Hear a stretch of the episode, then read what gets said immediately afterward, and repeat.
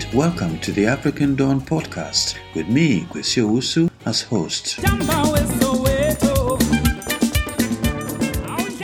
In the first episode, Eugene Skeef takes us to the shanty town of Soweto. Date June 4th, 1976. An event that shook the world and changed his life forever.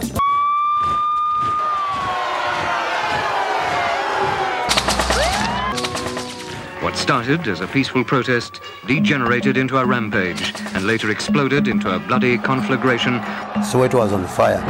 Bent houses, buses. Journalists were sleeping on that night until the following day. Eugene, where were you when it all exploded in 1976? We were driving to Soweto, a long, long distance from Cape Town. And uh, I had written this play, and we were going to be performing the play in one of the community halls there. The singing, the chanting. We felt free. Surprisingly, the whole of Soweto came together to march. About 10,000 students. All of a sudden, there was a shot. There was another shot. What provoked the police is that they sang the song which was banned in South Africa, Kosisigelela, which today is a national anthem.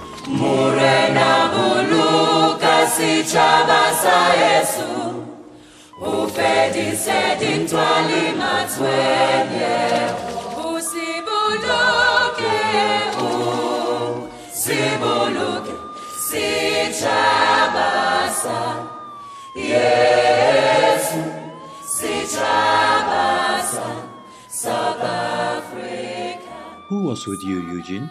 I was driving with my fellow student, Joe Hudsenberg, and we were members of the Drama Society there, and we were using drama to uh, conscientize the community. Now our oppressors think that whatever they want to say to us, we will do because we are afraid of them. We're told that subjects are going to be taught in Afrikaans. Okkie is diep in gedagte terwyl hy hankend aanstap skool toe.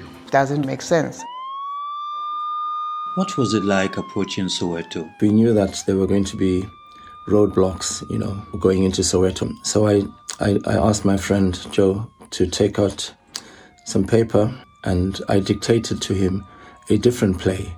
And that play, uh, rather than question the apartheid, you know, uh, racist regime, it celebrated the white man. So it was a, you you know, just a, a, a silly play where we were celebrating the white man and thanking the white man for bringing us, you know, civilization and whatever you want to call it, you know. Certainly a smart way to get past the checkpoints. It must have been a long journey.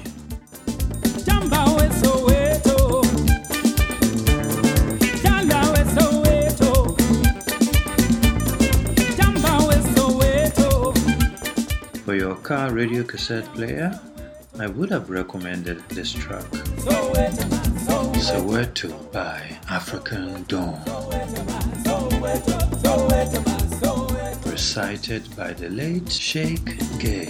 Jaafrik Baganjol Njangan sigil na askan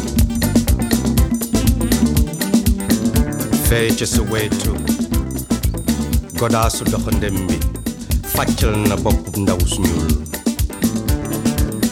Soweto tàkk na jëppit It. Was originally in English, but he treated us to this incredible version in Wolof, taparka cib saru dënk. His mother tongue. fee ca Soweto baxi bakk na ngay pat pati xola ngay balbali alfa junay doj. Xëlëbu.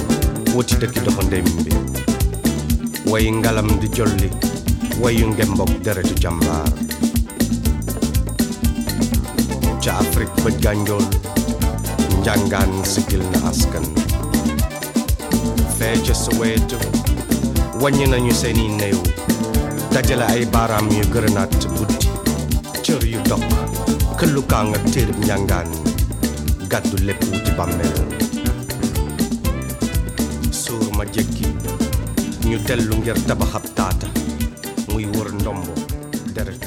It must have been difficult entering Soweto. Yeah, we got to the entry part of another township not far from, you know, Johannesburg, uh, Vosloorus. There were military and uh, police armed to the teeth blocking the, the entrance. I remember revving the car and just taking off and breaking the, the, the, barricades, you know, and going into the township. We were shot at. The bullet came through the front window, the windscreen, and through the back. Ash, Eugene.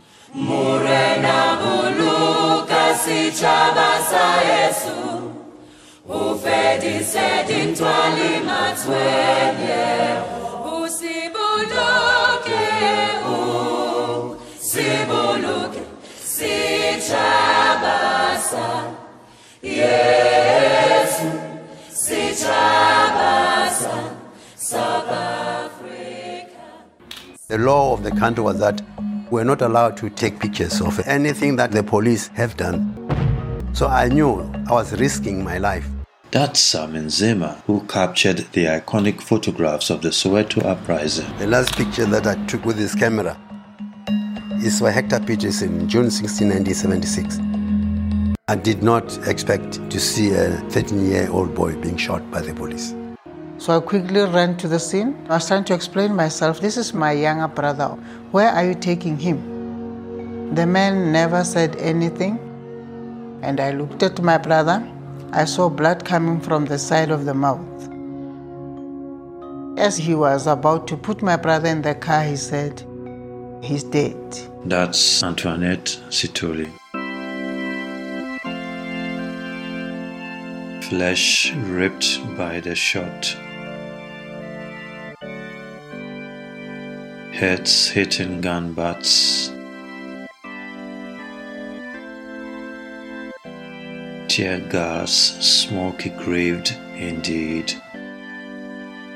Wrestling with the wailing dust in Soweto. A bloody day that changed the course of history. Soweto, Soweto, Soweto. I too. So I too. I remember feeling that, yeah, man, there's no going back now. That this, this is a turning point, you know, and we all have to follow the yeah. children because yeah. you know, you know, they, they were coming yeah. from a place of being completely fearless. So that image of Hector Pieterson, mm. this image, as you know, has become a universal, iconic image of, of that of that struggle. But the thing that I remember, as I'm saying, it's so powerful. Yeah, it's just like that little girl who's running away from a napalm bomb in Vietnam. In Vietnam.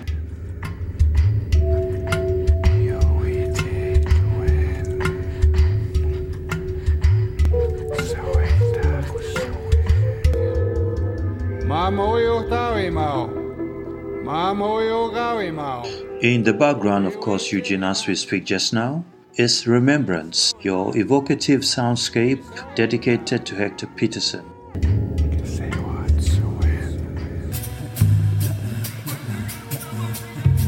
A year later, the world's newspaper headlines literally screamed again Steve Biko is dead.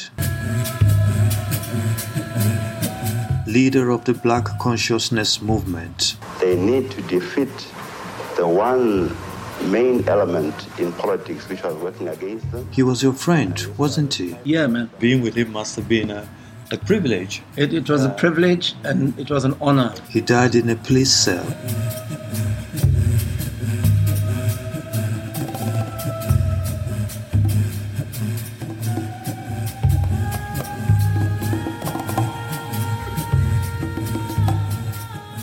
You designed the iconic Black Power fist that symbolized the organization. You shared this incredible moment in his presence.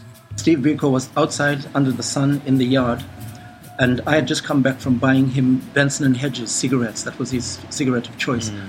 And he was lighting the cigarette, and just then the special branch arrived in their numbers with orders to arrest Steve Biko, and they were carrying papers. And Steve Biko, I remember distinctly, without a hesitation, produced a box of matches, struck the match, and lit the cigarette. Neither the, the hand holding the matches and the two fingers holding the cigarette quivered. Nothing shook. He was mm. totally relaxed, you mm. know. And then he puffed and then took the paper, from the main guy, a quick perusal of it, and then gave them back and told them to go back. And, and they went back, but my friend wet his trousers.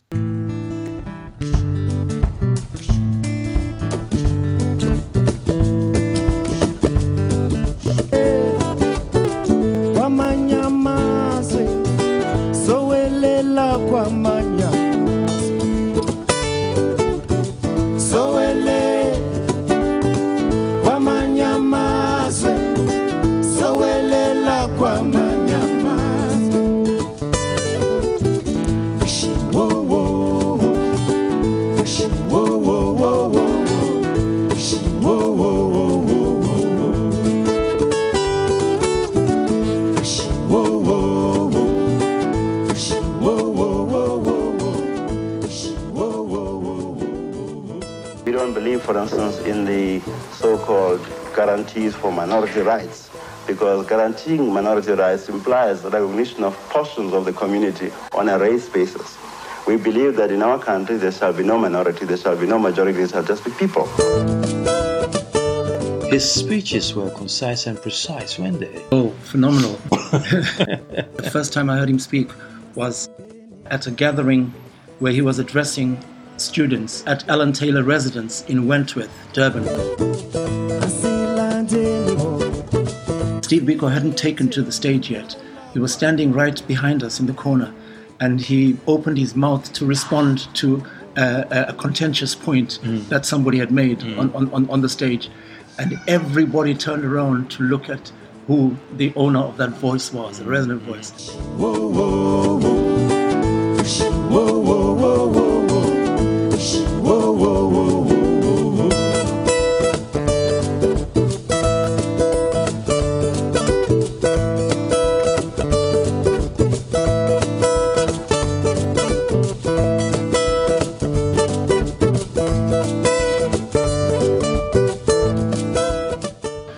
phenomenal speaker. He was charismatic, and when he opened his mouth, mm. everybody mm. was quiet. masambeni sizobuya nayo ntombi enhle asilandeni ngo siyiletheni kwahamshe Just before they, they, they murdered him brutally, he, he was interviewed by some guy, English or American, I can't remember, and the man uh, uh, hints at the fact that they, they might be killing Steve soon after this. And Steve Biko said he knows that his life will be taken, but that does not stop him from doing what, what, you know, what he does. And even then, there was not a quiver of fear. He was fearless.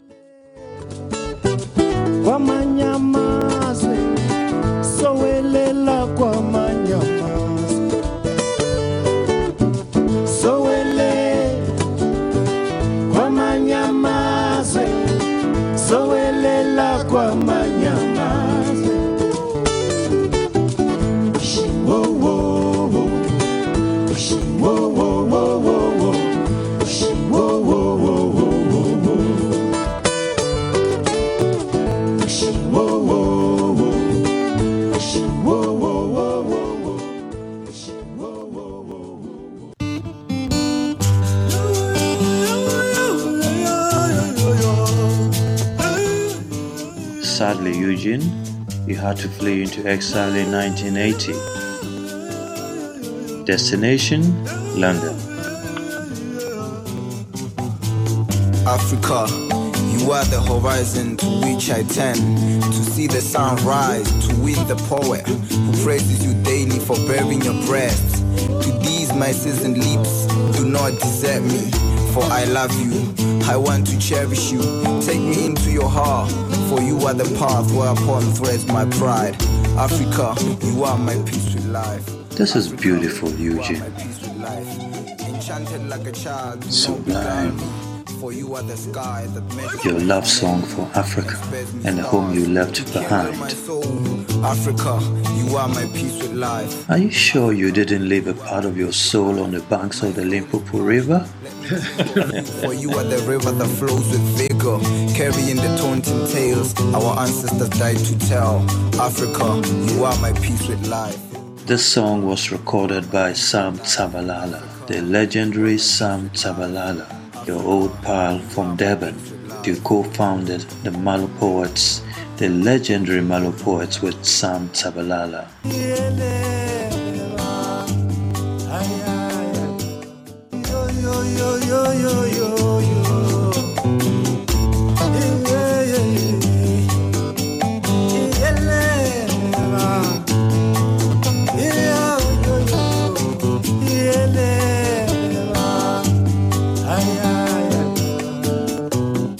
KFM 95.9. Africa, my peace with life. He is Sam Tshabalala. How beautiful is that? It's off Sam's brand new album, Back and Forth. And I love the stories, and I thank everybody else who's been writing in and uh, saying they're enjoying. I had a radio interview and uh, you talked about your days with him in a group. He stayed with you. Sam Tshabalala is uh, the original guitarist from a group that I, I was instrumental in founding that were called Malo Poets. Precisely. Which yeah, is, yeah, yeah. you know, Malopo. Uh, Akuna Matata on Twitter says, loving the interview, loving the tracks. And uh, Eugene Skeef wrote in, and he, and he says, my brother Sam Tshabalala. And Sam says, Hi, my brother. When we started the Malo Poets in Durban, it was Eugene Skeef who actually they came up with the Malo Poets idea. It was Eugene Skeef and Ben Langa. As a group with the Malo Poets, when we went to Durban, things were not so easy. And Eugene, well, I'm talking now secrets things. Eugene took us to, to his house. You know, there, there were no, he didn't have enough space for all of us. But he said, guys, you, you need to, you know, play your music and we can work together. You can stay here for a while. It was not easy. And the name came from Malopo in Sesotho, a spirit, Malo, poet. So that was very smart. and so he gave me uh, this poem and I played guitar. You know, I was just reading and playing guitar. As a guitarist, He, he, really he's a happening dude. The harmonies. Incredible. Yeah, yeah, Yeah, and the yeah. I asked my cousins in South Africa to come and sing with me, and I asked one of them, uh, Koketso, to recite Eugene's poem. And when I came back, I, s- and I sent the, the, the album to Eugene with my heart beating. lyrically, it's, it's just wonderful. He's an amazing guy, you know, yeah. But again, there you go. Mm. He's from that Pretoria, same Mamelodi like Yeah. Don Laka and all. Mm. And he's got the melodies, you know, down to a T, you mm. know. And so, yeah, w- w- well, y- y- we started Malo Poets together, and, and groups like that didn't really exist except for, say, Dashiki. And when I came home, I found this message and I called him right away. And I said, Wow. He said, Wow, Sam is great. And I called him right away. And I was so touched. You had his blessings. Beautiful. Take me into your heart, for you are the path whereupon threads my pride.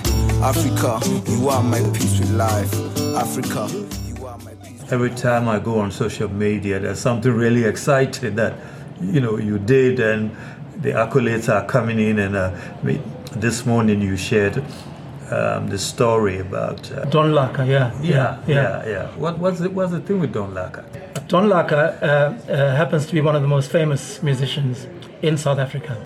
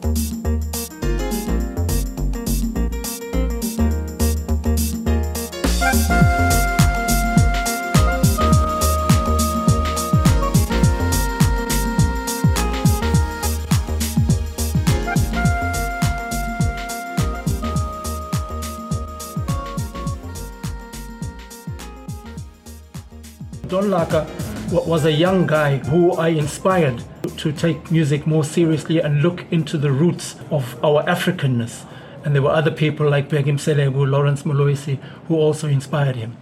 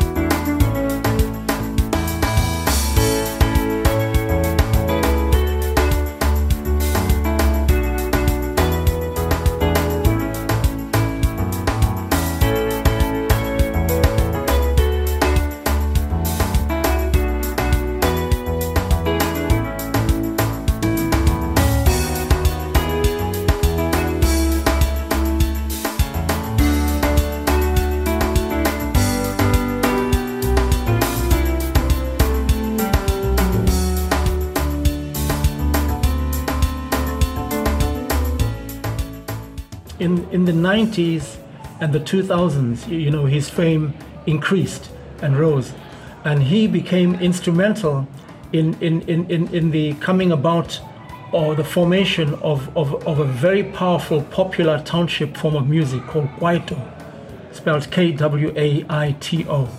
And he is, uh, as I say, It's a dance music. It's a dance music, you know. The shuffles and You know, it, it's, it's it's it's like you can relate it in a way to to, to, to hip hop and Yeah. stuff. You know, it's like a township Yeah, uh, uh, uh, South African version of that, but it's got its own sort of signature. Yeah. You, you, know, but very much It's a dance, township township, music, yeah. you know, dancing kind of thing. Soweto Yeah, of, uh, that's right. Very yeah. definitely. Yeah. Mm. So he came up with that.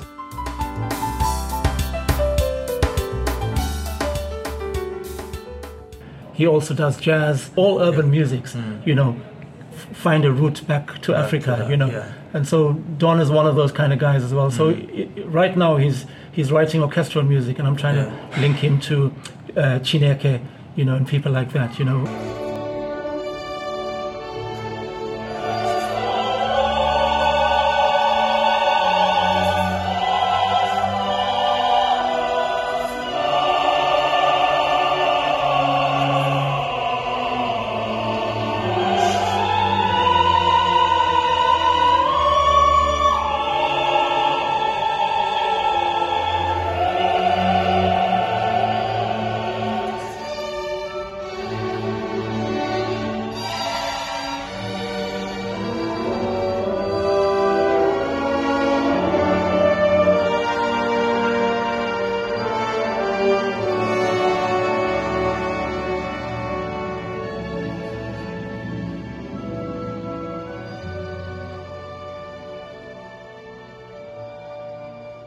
You, you can see Don Laka, if you like, as a sort of Quincy Jones of South Africa. Mm. You know, in that you know Quincy worked with, you, you, you know, he works with hip hop uh, Yeah. artists. He worked with Michael Jackson. You, know, he's a film producer. Uh, he composes soundtracks. You, you know, and he's, and, he, and he's a record producer of all kinds. You know, Yeah. he doesn't draw lines between Yeah, the, the, the different genres. So it's moving on. You know, Don Laka is one of those. You know, very yeah, yeah, innovative. You know, and um, this morning he sent me a messenger message telling me that he had told uh, some Azapo elder in South Africa that I am one of the reasons for him being who he is. That I'm one of the, the, the I was one of his mentors, one of the inspirations in his uh, uh, life as a creative musician.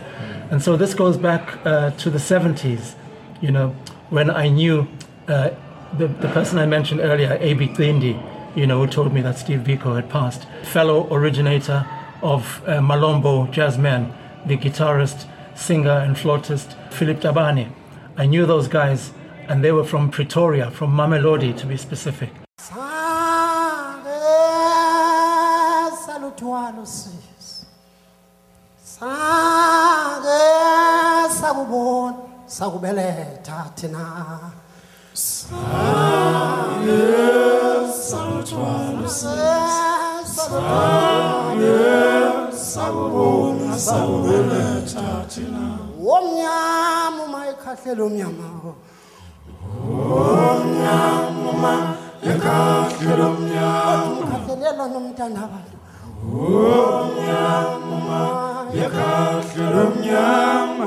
No, no, no. I'm not going to ask you who this great voice belongs to. Ah, ngumhlophe naye sekhahlela omnyama bo Ladysmith, you go back, don't you? Tell me about Ladysmith. But Ladysmith Black Mambazo used to practice in my home in Clermont Township. ekhahlela omnyama umadwa well done well done you did a good job you did a good job properly performed well done well done carry on nangumhlophe sekhahlela umhlophe Wow, that's going to be a great start to the next episode. kodwa umkhahlelela ninqobo wakubo nje umhlophe uma ekhahlela omhlophe bathini bafana Don't do it again, don't do it again. We came a long way to take over. Do you understand that? Do you understand that?